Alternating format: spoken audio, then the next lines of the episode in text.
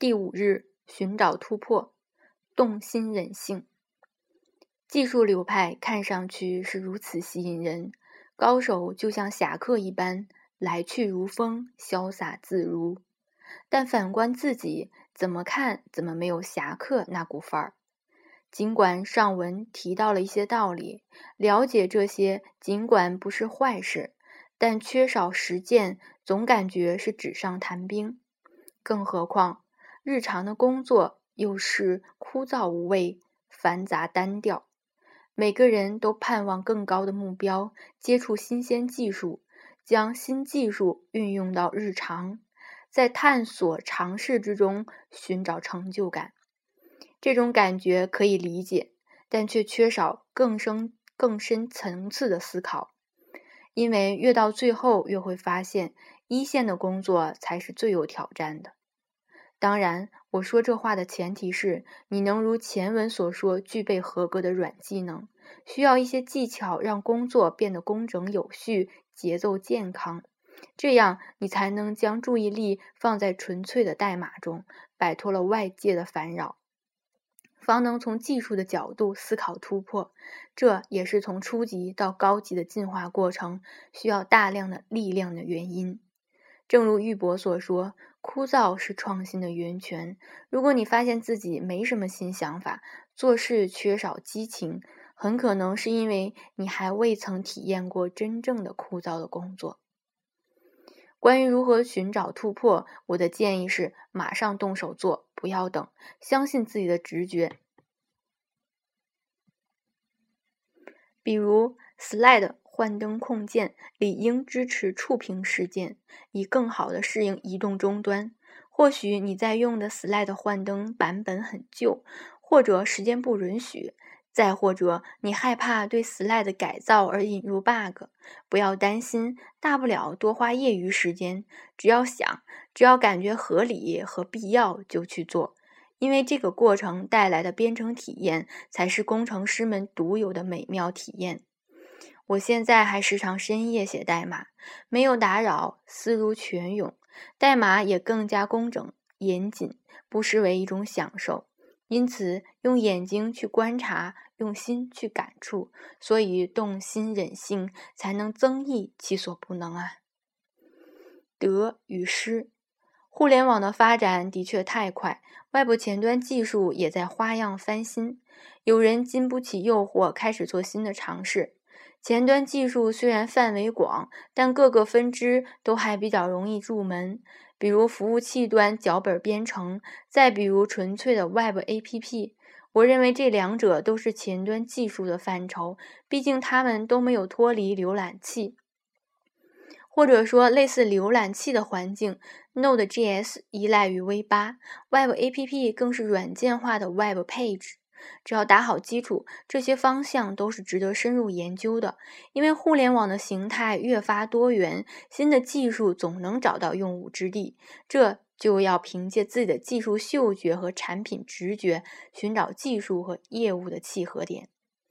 这看上去是一种放弃，放弃了自己赖以生存的铁饭碗，实则不然。这种想法是一种误区。新的选择并不会让你放弃什么，就像学会了开车，并不意味着就不会骑车了。其实改变的是思维方式而已，是一种进步。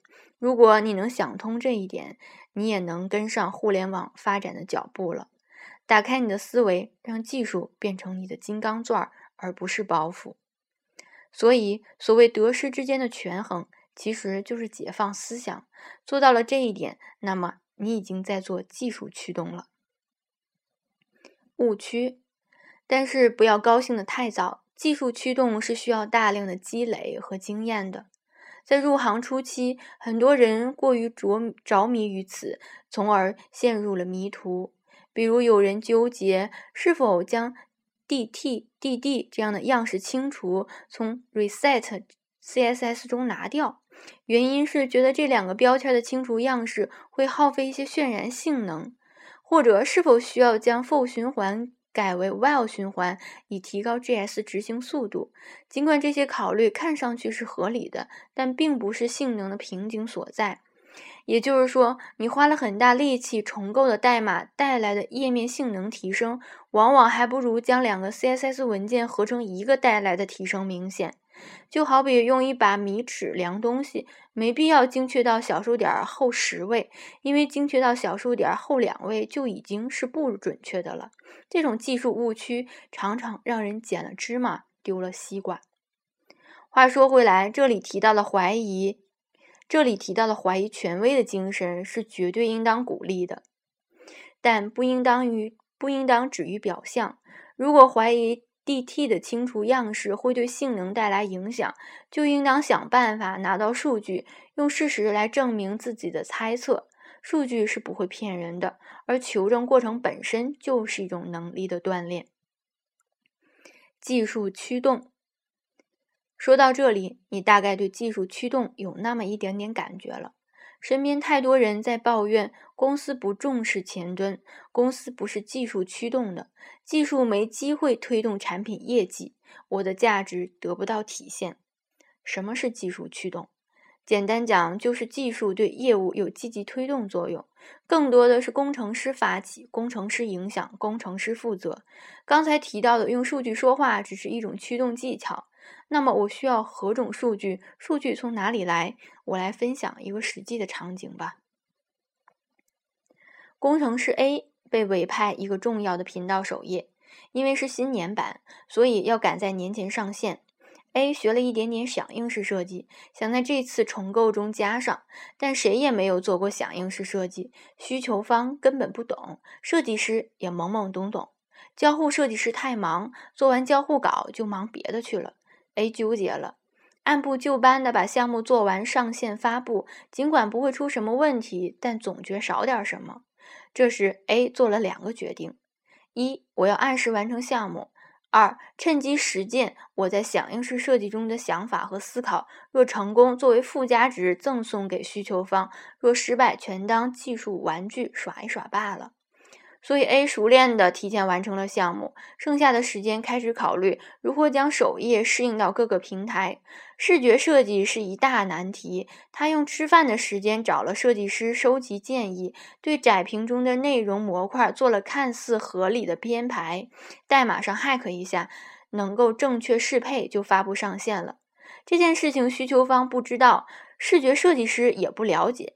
交互设计师更没工夫操心，A 感觉挺爽，开始给工程师弟兄们到处炫耀这个好玩的功能。B 看了问：手机端访问量如何？A 觉得这个问题有道理，就去部署买点。一周后拿到数据，出奇的意外。首先，移动端的访问量稳步增加，趋势健康。再者，移动端首屏焦点广告位的点击率较。PC 端高了近一倍，这个数据让 A 喜出望外，兴奋地拿着报表找到交互设计师 C 和市场研究的同事 D。D 看了报表之后，立即启动一个项目，专门调研公司全站响应式设计页面在 PC 端和移动端的点击率、PV、UV 趋势方面的影响。后来发生的事情就都水到渠成了。设计师 C 开始注意设计页面交互时对移动端的适配，D 的调研报告也放到了 UED 老大的案头。接下来的事情你懂的。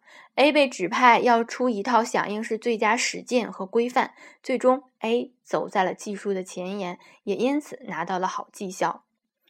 这件事情就是一个典型的技术驱动的例子。谁不让你玩技术了？谁不重视你了？谁把你当工具了？谁觉得你的代码没价值？这世界只有自己把自己看扁。谁想跟你这个蝇头小卒过不去？用实力说话，用数据说话，用独到的见解说话。想不到，想不做技术驱动都难。第六日，码农的宿命，青春饭。码农是 IT 从业者一个自嘲的称号，也有从事没有发展前景的软件开发职位，靠写代码为生的意思。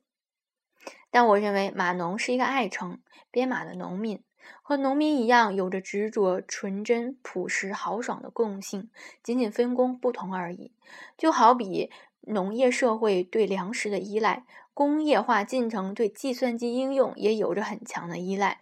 大量的需求催生出这样一群人，他们有智慧的大脑，对于编程、设计、开发都有着熟练的技巧。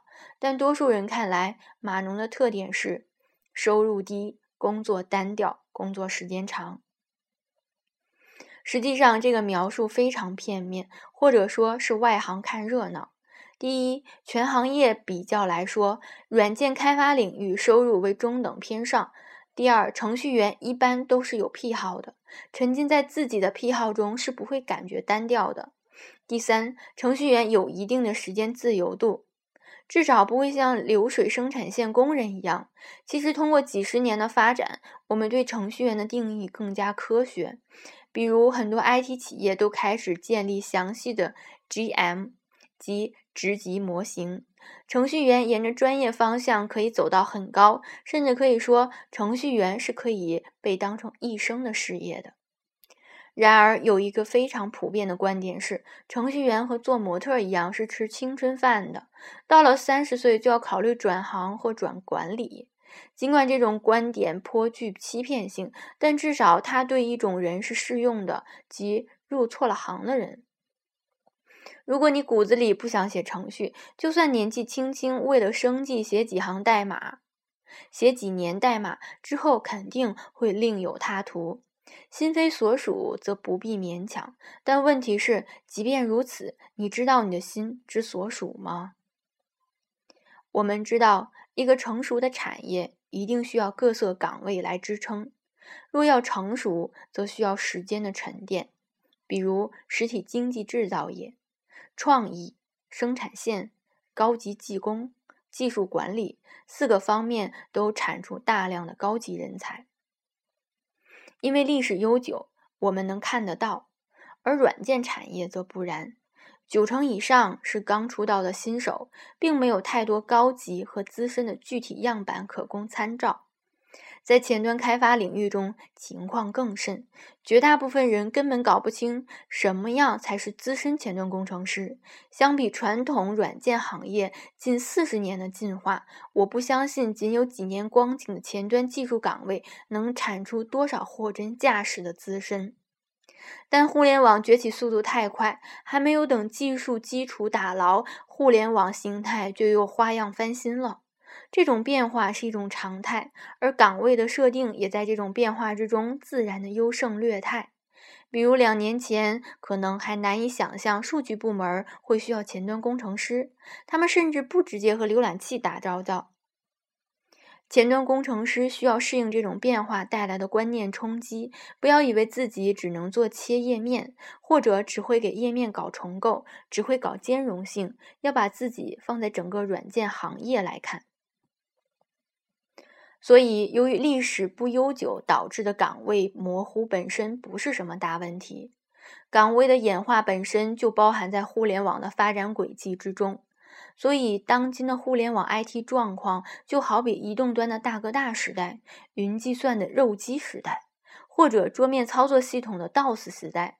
因此，前端工程师当前要务是要想清楚、看清楚。在互联网中，我能做什么，而不是作为前端工程师我能做什么。所以，从这个角度讲，技术是一个工具。放大来看，技术也只是你职业生涯中很小的组成部分，而你的从业积累和知识面的广度深度，才是你随着时间的推移慢慢步入资深的原因所在，而不是写了个什么框架就变资深了。如果有一天互联网形态固定了，它的岗位可能真正就定型了，才会有真正清晰的职能边界，就像蓝色巨人 IBM 中的各色岗位一样，边界清晰，权责分明。普通程序员只能实现接口，而无机会设计接口；低层级的工程师也无机会跃进。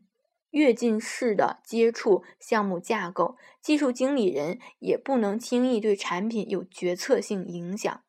到这时，人们的能力才真正的被限制在方圆之内，容不得越界。这种环境下，人的生长、人的成长非常缓慢，根本不会像今天互联网乱局之中所提倡的创新、革命、成长和思想解放。简单讲，一旦产业定型，就不太需要很多创创造了，更多的是维护。所以我个人宁愿互联网 IT 黑暗的中世纪越久越好。至少对于年轻气盛程序员来说，黑暗的丛林环境才是真正的自然进化最理想的土壤。这时，我想起了狄更斯在《双城记》中的开篇：“这是最好的时代。”这是最坏的时代，这是智慧的时代，这是愚蠢的时代，这是信仰的时代，也是怀疑的时代，这是光明的季节，这是黑暗的季节，这是希望之春，这是失望之冬。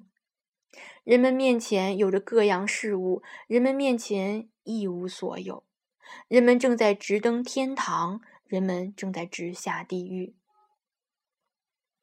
半路出家的危与机。然而，不管怎样，信心的树立不是一蹴而就的。对于转行做前端的人来说，更是如此。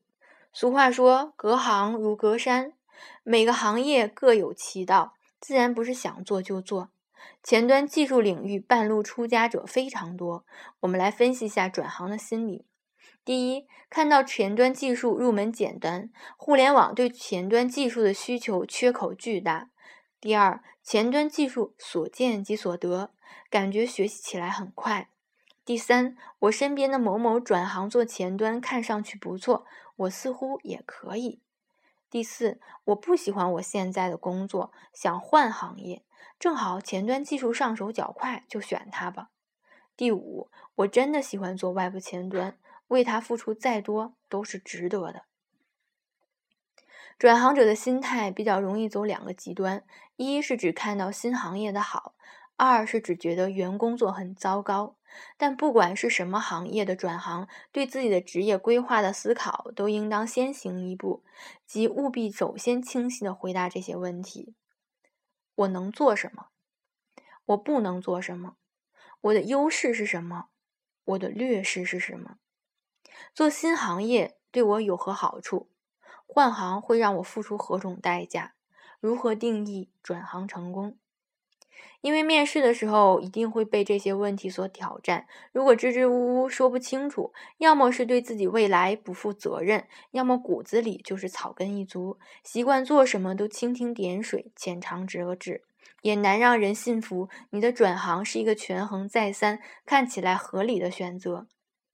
我无法帮每个人回答这些问题，但至少有两点是确定的：第一，外部前端技术是一个朝阳行业，绝对值得义无反顾地坚持下去；第二，你将经历从未有过的枯燥苛刻的历练，所谓痛苦的行拂乱其所为阶段。